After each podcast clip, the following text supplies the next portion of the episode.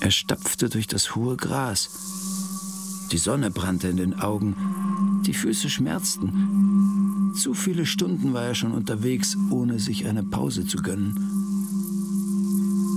Der Wind frischte auf. Er zog den groben Wollumhang enger um sich und fixierte ihn mit einer Metallspange. Ein seltsames Stück. Er hatte es bei einem Fuchsbau gefunden, schäbig grün verkrustet. Lange hat es gedauert, bis er es so schön glänzend poliert hatte, dass ihn seine Schwestern darum beneideten. Er lauschte. War da nicht das Meckern einer Ziege zu hören? Doch die Stille, die ihn umgab, wurde nur durch das Zwitschern der Vögel und das Rascheln der Blätter unterbrochen.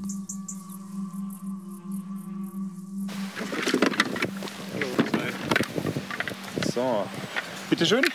An den gelben Radeln kann man dann die Größe anpassen. In der Höhle wirklich Helm aufsetzen. Wir haben Helme okay. da, weil Super. es bröselt. Joachim Pechtel ist Archäologe. Weit hinten im Kaisertal, umgeben von den steilen Gipfeln des Wilden Kaisers, hat er heute seinen Arbeitsplatz in der Bärenhöhle. Bunt behelmte Studentinnen und Archäologen der Universität Innsbruck tragen eimerweise Kies und Sand aus der Höhle, vermessen, fotografieren. Gräber, Goldschatz, Bronzewerkzeuge, Fehlanzeige. Wir haben jetzt innen ja, ein halbes Vieh, Hinterbein plus Hüfte plus paar Rippen, entweder Ziege oder Gams gefunden. Und eine Bratpfanne als unser Staffhund, handgeschmiedet. Also da werden wir ja, so 200 bis 300 Jahre alt sein wahrscheinlich. Also da haben wir eine Nutzung, da waren Hirten oder wer auch immer mal in der Höhle drin. Joachim Pechtel ist Fachbereichsleiter am Institut für Archäologie an der Universität Innsbruck und hat sich auf die Steinzeit spezialisiert, besonders auf die Archäologie im Gebirg kein einfaches Forschungsfeld. Archäologie im alpinen Raum hat natürlich Besonderheiten, einfach weil die Landschaft diese großen Reliefunterschiede aufweist. Das heißt, wir haben sehr, sehr viel Erosion und Sedimentation, also im Talboden. Und wenn wir dann weiter nach oben kommen, haben wir eben an vielen Plätzen sehr, sehr starke Erosionen. Das ist alles zerstört. Das heißt, wir müssen genau die Plätze finden, wo durch Zufall eben doch was erhalten ist. Da haben natürlich Höhlen wieder ein sehr hohes Potenzial. Ansonsten ist es absolute Glückssache drauf zu stoßen. Steine mitten in einem Steinhaufen finden. Dafür braucht's ein geübtes Auge. Vielleicht gibt ja die Bärenhöhle ein unter vielen Schichten Schutt lagerndes Geheimnispreis. Jäger sind unterwegs, Hirten, Schmuggler, was auch immer. Allerdings dann wahrscheinlich meistens kurzzeitige Nutzung, also halt mal ein, zwei Nächte hier verbracht. Längerfristige Nutzung in so einer Höhle wie hier würde ich eigentlich nicht unbedingt erwarten, aber gerade diese kurzzeitigen Dinge in der Peripherie, die sind ja auch sehr spannend, um das Gesamtsystem zu verstehen. Pechtel möchte die geologische Entwicklung, aber auch die menschliche Nutzung des Kaisertals weiter erforschen. Richtig, weiter erforschen. Denn in einer großen Höhle am Taleingang, der Tischhofer Höhle, entdeckten Archäologen bereits zu Beginn des 20. Jahrhunderts eine Sensation. Neben Skeletten von fast 400 Höhlenbären auch Spuren menschlicher Präsenz. Rund 34.000 Jahre alt. Das ist die Zeit, in der Menschen in der Chauvet-Höhle in Frankreich die ersten Tierbilder an die Wände malten. In der Tischhofhöhle haben wir eben den einzigen Fund jetzt wirklich eiszeitlicher Menschennachweise in ganz Tirol, muss man sagen. Also da gibt es einige Knochenspitzen, also Jagdwaffen, die gefunden wurden. Also da waren Menschen dort. War es also in der Prähistorie schon erstrebenswert, ein Ferienhaus, äh, pardon, eine Ferienhöhle in den Bergen zu haben? Was hat die Menschen noch in der Eiszeit ausgerechnet hier heraufgezogen, als das Klima wohl vergleichbar mit den Verhältnissen in Nordnorwegen heute war? In der Zeit der Jäger und Sammler sicher der Wildreichtum, worauf die Speerspitzen in der Tischhofer Höhle schließen lassen. Rund 20.000 Jahre später, als das Klima milder wurde und die Menschen am Ende der Steinzeit auch im Alpenraum sesshaft wurden, nahm die Attraktivität der Berge sogar noch zu, meint Werner Betzing. Die Alpen sind in prähistorischen Zeiten deswegen wichtig, weil sie relevante landwirtschaftliche Möglichkeiten angeboten haben, obwohl man das heute spontan gar nicht glauben möchte, und weil sie wichtige Bodenschätze anzubieten hatten. Professor Werner Betzing forscht als Kulturgeograf zur Kulturgeschichte der Alpen. Diese beiden Faktoren, landwirtschaftliche Ressourcen und vor allen Dingen später dann Kupfer, waren ganz wichtige Ressourcen, die die Menschen motiviert haben, die Alpen aufzusuchen. Ähnlich beliebt wie heute war der südliche Alpenrand, wie viele Funde in Südtirol zeigen. Bis sich die Menschen mit der raueren Schönheit Bayerns anfreunden konnten, hat's noch ein bisschen gedauert. Bayern ist erst relativ spät. Und zwar deswegen, weil die bayerischen Alpen relativ feucht sind und relativ kühl sind. Ackerbau weil das aus dem Vorderen Orient kommt, braucht eine gewisse Wärme und die ist im Vorland der bayerischen Alpen nicht vorhanden, erst recht nicht in den Tälern der bayerischen Alpen. Etwas einfacher ist es bei der Viehwirtschaft, weil Schafe und Ziegen sind sehr mobil. Das heißt, das große Potenzial in den bayerischen Alpen ist am Anfang sind die Almen, nicht die Täler. Die Bauerngesellschaft drängte durch die Nutzung der Almen die bisher dort lebenden Ureinwohner der Jäger und Sammler wohl noch weiter ins Gebirg zurück. Fellner war die schönste ihrer Ziegen mit ihrem weichen, weißen Fell und ihren perfekt geformten Hörnern. Vor allem aber gab sie am meisten Milch von allen. Wie konnte sie nur unbemerkt entkommen sein? Seine Augen suchten das Gelände ab, während er immer weiter bergauf lief. Schließlich erreichte er den Gipfel und sah sich um. Majestätische Berge erhoben sich schneebedeckt in der Ferne, und er konnte die Weite des Tales unten am großen Fluss erahnen. In der Bärenhöhle hinten im Kaisertal hat Steinzeitexperte Joachim Pechtel einen Knochen gefunden. Ein Stück einer Wirbelsäule. Doch die Aufregung hält sich in Grenzen. Es ist nur ein weiteres Teil des Tierskeletts. Die völlig durchgerostete Bratpfanne, der bisherige Starfund, ist damit auch nicht in Verbindung zu bringen, also kein Gamssteak oder Ziegenschnitzel für die Hirten. Es sind keine Schlachtspuren drauf und auch keine Brandspuren. Also es könnte auch sein, dass hier irgendein Viech halt verschlupft hat, reingestürzt ist und mal rausgekommen ist, in der Höhle direkt verreckt ist. Und so wird geduldig weitergegraben, Schicht für Schicht, Eimer für Eimer. Mit im Team ist Jessica Keil. Ich denke, das war bei den Alpen schon immer eine ganz bedeutende Funktion, die sie auch ausgeübt haben, dass sie schon immer die Menschen verbunden haben und weniger eine Trennung waren, als wir sie heute eigentlich wahrnehmen.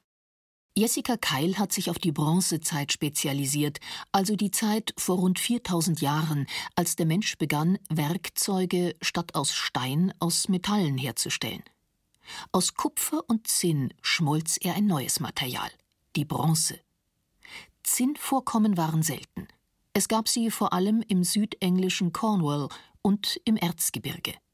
Kupfer kam von der Kupferinsel Kypros, also Zypern, aus dem Salzburger Land oder dem Inntal.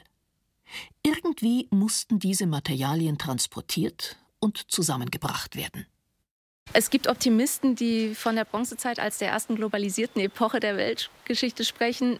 Es ist auch nachgewiesen durch Metallanalysen tatsächlich, dass eben das Unterintaler Kupfer über 1000 Kilometer hinweg bis nach Schweden verhandelt worden ist. Also von daher, von einer kleinen Globalisierung können wir da schon sprechen. Arbeitskräfte waren in dieser Zeit gefragt. Gastarbeiter der Bronzezeit. Und so wuchs im zweiten Jahrtausend die Bevölkerung in den Alpen erheblich. Diese Bergleute und Metallgießer mussten versorgt werden. Dazu wurden Almgebiete erschlossen und ausgebaut. Seit 4000 Jahren haben wir eine Almnutzung und das ist also eine der ältesten agrarischen Traditionen, die wir in ganz Europa haben. Diese Almnutzung, die seitdem wahrscheinlich auf den wichtigsten Almen ununterbrochen vor sich gegangen ist. Die wichtigsten großen Alpen, wie zum Beispiel im Karwendel die Engalm oder sowas, die sind wahrscheinlich seit der Zeit ununterbrochen bewirtschaftet gewesen. Meint Alpenforscher Werner Betzing. Doch die Nahrungsmittelproduktion in den Alpen reichte wohl nicht aus, um die Bevölkerung zu versorgen. Somit war sowohl der Export von Erz und Metall als auch der Import von Nahrungsmitteln in die Berge hinein ein Teil der Wirtschaft vor 4000 Jahren. Da war also von vornherein auch großräumige Wirtschaftsverflechtungen und damit auch großräumige Kulturverflechtungen verbunden. Und man kann davon ausgehen, dass die Menschen auch andere Kulturen mitgebracht haben, dass die Menschen sie auch ganz früh vermischt haben. Vielleicht bringen uns solche Erkenntnisse aus Archäologie und Geschichtswissenschaften dazu, unsere eigene Auffassung von Grenzen und Ländern, von Fortschritt und Vernetzung zu überdenken. Seine Augen wurden von einem kleinen glänzenden Stein angezogen, der am Rand des Weges lag. Er bückte sich, um den Stein genauer zu betrachten. Ein Feuerstein. Ungewöhnlich hier in dieser Gegend. Die scharfen Kanten bildeten eine Klinge, glatt und perfekt. Vielleicht hatte sie einst einem Jäger gehört oder einem Hirten, so wie er selbst. Er steckte die Klinge in die Tasche und setzte seinen Weg fort. Irgendwo hier musste Fellner zu finden sein. Vielleicht weiter unten, im unwegsamen Gelände der Geröllhalde? Unterwegs waren die Menschen durch die Jahrtausende vor allem auf Gebirgspfaden, denn die Täler waren oft zu unwegsam. Das Hochwasser der Schneeschmelze hätte Wege regelmäßig zerstört. Die Täler wurden erst später verkehrstechnisch erschlossen. Nicht durch die Alpenbewohner, sondern von außen, durch die Römer, die mit großem Aufwand Straßen durch die Täler und über die Pässe bauten. Doch bis das soweit war, wurden die Waren auf schmalen Pfaden auf dem kürzesten Weg durchs Gebirg transportiert. Das Leusachtal oder auch die Aachensee-Passage das sind halt einfach natürliche Durchgangsrouten, wo dann eben dieses Metall von, sagen wir im Inntal bis ins südliche Bayern gebracht werden. Die Archäologin Caroline von Nicolai steht auf einem kleinen Gipfel mitten im Wald, in der Nähe von Eschenlohe. Im Waldboden verborgen Reste aus der Bronzezeit. Eine der Interpretationen für diesen Fundplatz ist, dass es ein Brandopferplatz ist. Und das sind Fundplätze der Bronze- und der Eisenzeit vor allem, wo man Gegenstände geopfert hat, unter anderem Tieropfer dargebracht hat und auch zum Teil Keramik oder auch Metall. Der kleine Gipfel ist ein vielversprechender Platz, um einen Blick in die Vergangenheit der Voralpen zu bekommen. Ein geschützter Ort oberhalb einer der wichtigsten Nord-Süd-Verbindungen mit gutem Ausblick über das Murnauer Moos. Caroline von Nicolai verrät, wie sie als Archäologin vorgeht, wenn sie im Gebirg Spuren der Vergangenheit finden möchte. Einen ersten Überblick verschafft eine aktuelle Wanderkarte. Viele Wege haben eine lange Tradition. Dann schaue ich mir eben auch markante Stellen im Gelände an, also zum Beispiel überhängende Felswände oder große einzelstehende Felsblöcke. Weil da könnte ich dann eben sagen, okay, da würde ich mich unterstellen, wenn es jetzt regnet, oder da würde vielleicht auch ein moderner Hirt sich unterstellen oder eben auch ein Jäger der Steinzeit. Doch auch dann braucht es ein geschultes Auge, um relevante Objekte zu finden. Reste von Steinwerkzeugen auf einem Schotterweg, Axtköpfe in Schuttreißen, Keramikscherben im Aushub eines Fuchsbaus. Daran werden die meisten Wanderer vorbeigehen. Anders Caroline von Nicolai. Da finde ich tatsächlich die Steine und die Plätze, wo die Menschen Rast gemacht haben, also mal eine Lagerstelle, wo mir vielleicht eine Feuerstelle ist. Und dann haben die halt vielleicht so einen Steinkreis gelegt, um da ihr Feuerchen anzumachen. Aber es ist sehr, sehr ja, wenig, was man findet. Also ganz was anderes als griechische Tempel oder ähnliches. Und klar, ich meine, Metallgegenstände sind natürlich auch schön, aber die findet man dann nicht so häufig, einfach weil ich meine, man passt ja auch heute auf seine Gerätschaften auf.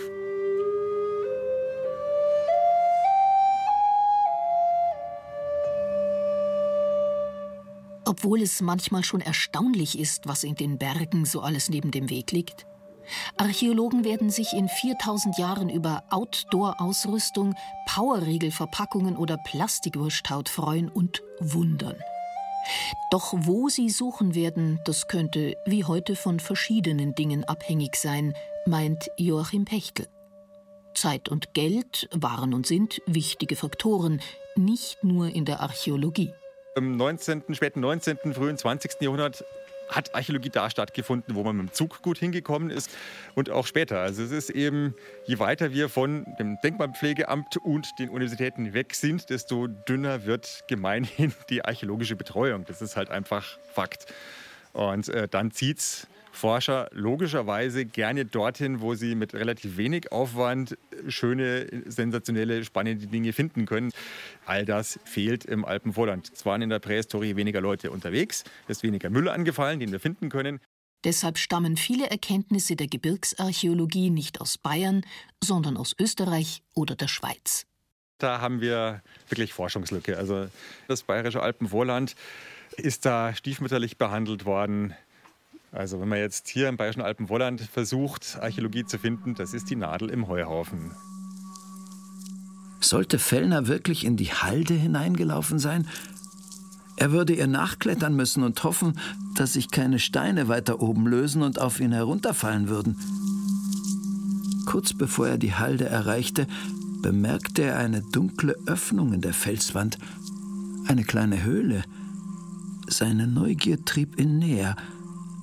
Er konnte eigenartige Inschriften erkennen. Er untersuchte die Zeichen sorgfältig, es war, als ob eine uralte Sprache auf den Felsen gemeißelt worden war, als hätten die Zeichen eine Bedeutung, aber er konnte sie kaum entziffern. Er hatte doch gerade erst gelernt, seinen eigenen Namen zu schreiben. Arisa. Was war das für ein besonderer Ort, den er entdeckt hatte? Behutsam berührte er die Felswände und die Zeichen. Dann griff er zu einem Stein, der am Boden lag, und begann an der Höhlenwand zu kratzen. Der Fels gab nach. Immer deutlicher wurden die Striche. A-Ri-Sa. Die Brandenberger Alpen zwischen Bayern und Tirol sind für Wanderer ein eher unbekanntes Gebiet. Kurz unterhalb des Schneidjochs führt ein Weg in Richtung Gufferthütte an einer vergitterten Grotte vorbei, aus der aus einem Riss im Felsen Wasser sickert. Die rechte Wand ist über und über mit Schriftzeichen bedeckt. Manches ist gut lesbar. 1825 ist zu erkennen oder 1902, dazu ein paar Buchstaben. Aber der Rest, der ist rätisch, wie eine kleine Tafel vor der Höhle erklärt. Corinna Salomon kann hier weiterhelfen. Sie ist historische Linguistin und hat sich auf Runen und rätische Alphabete spezialisiert. Die Schrift, die ist im Prinzip unkompliziert, weil es ist eine Alphabetschrift. Sie ist formal nicht stark abweichend von dem, was wir bei den Etruskern finden, auch vom lateinischen Alphabet im Endeffekt. Dementsprechend sind die, die Zeichenformen weitgehend problemlos erkennbar. Also die Inschriften waren immer quasi lesbar. Es war immer klar, was da steht. Was das heißt, war länger ein Problem, bis in die 90er. Gleichzeitig mit den Griechen und Römern gab es im Alpenraum verschiedene keltische Volksgruppen, deren Bezeichnung oft unklar ist. Zu ihnen zählen etwa die Helvetier in den Westalpen, die Vindeliker im Voralpenland, die Noriker östlich des Inns. Außerdem gab es die Räter im Zentralalpengebiet, und die waren mit den Etruskern verwandt. Das Alphabet kommt nach Italien von den Griechen vermutlich Mitte des 8. Jahrhunderts. Und die Etrusker, die hatten im Mittelmeer überall Handelskontakte und haben dann später aber auch angefangen, die Handelswege über die Alpenpässe zu nutzen. Und durch diese Kontakte ist das Alphabet in diese Gebiete gekommen. Ab dem 6. Jahrhundert vor Christus fangen die alle eh mehr oder weniger gleichzeitig zu schreiben an die Kelten eben im Westen drüben, die Veneter im, im Osten, im heutigen Veneto und in der Mitte dann auch die Räter. So entstanden irgendwann zwischen dem 5. und dem 1. Jahrhundert vor Christus die rätischen Inschriften am Schneidjoch oder erst kürzlich entdeckt bei Oberammergau. Doch sie geben ihre Geheimnisse nicht ganz preis. Was wurde in den Fels geritzt? Sie schreiben nichts wahnsinnig Interessantes, was wir auf den Inschriften sehen, so gut wie ausschließlich Dedikationen, also Weihinschriften. Und was da drin steht, ist natürlicherweise eher banal, der Name der Person, die geweiht hat. Und so sind die rätselhaften Inschriften am Schneidjoch inhaltlich eher unspektakulär. Es könnte sein, dass sich ein Hirte an einem typisch bayerisch verregneten Sommertag einfach hier untergestellt und seinen Namen in den Felsen geritzt hat. Die Person, die in der Inschrift Steinberg I genannt ist, ist Castrie Etunu, also Castrie, der Sohn von Etune oder Etuni, Castrie si Etunu ale. Also die ganze Inschrift heißt dann von Castrie Etunu.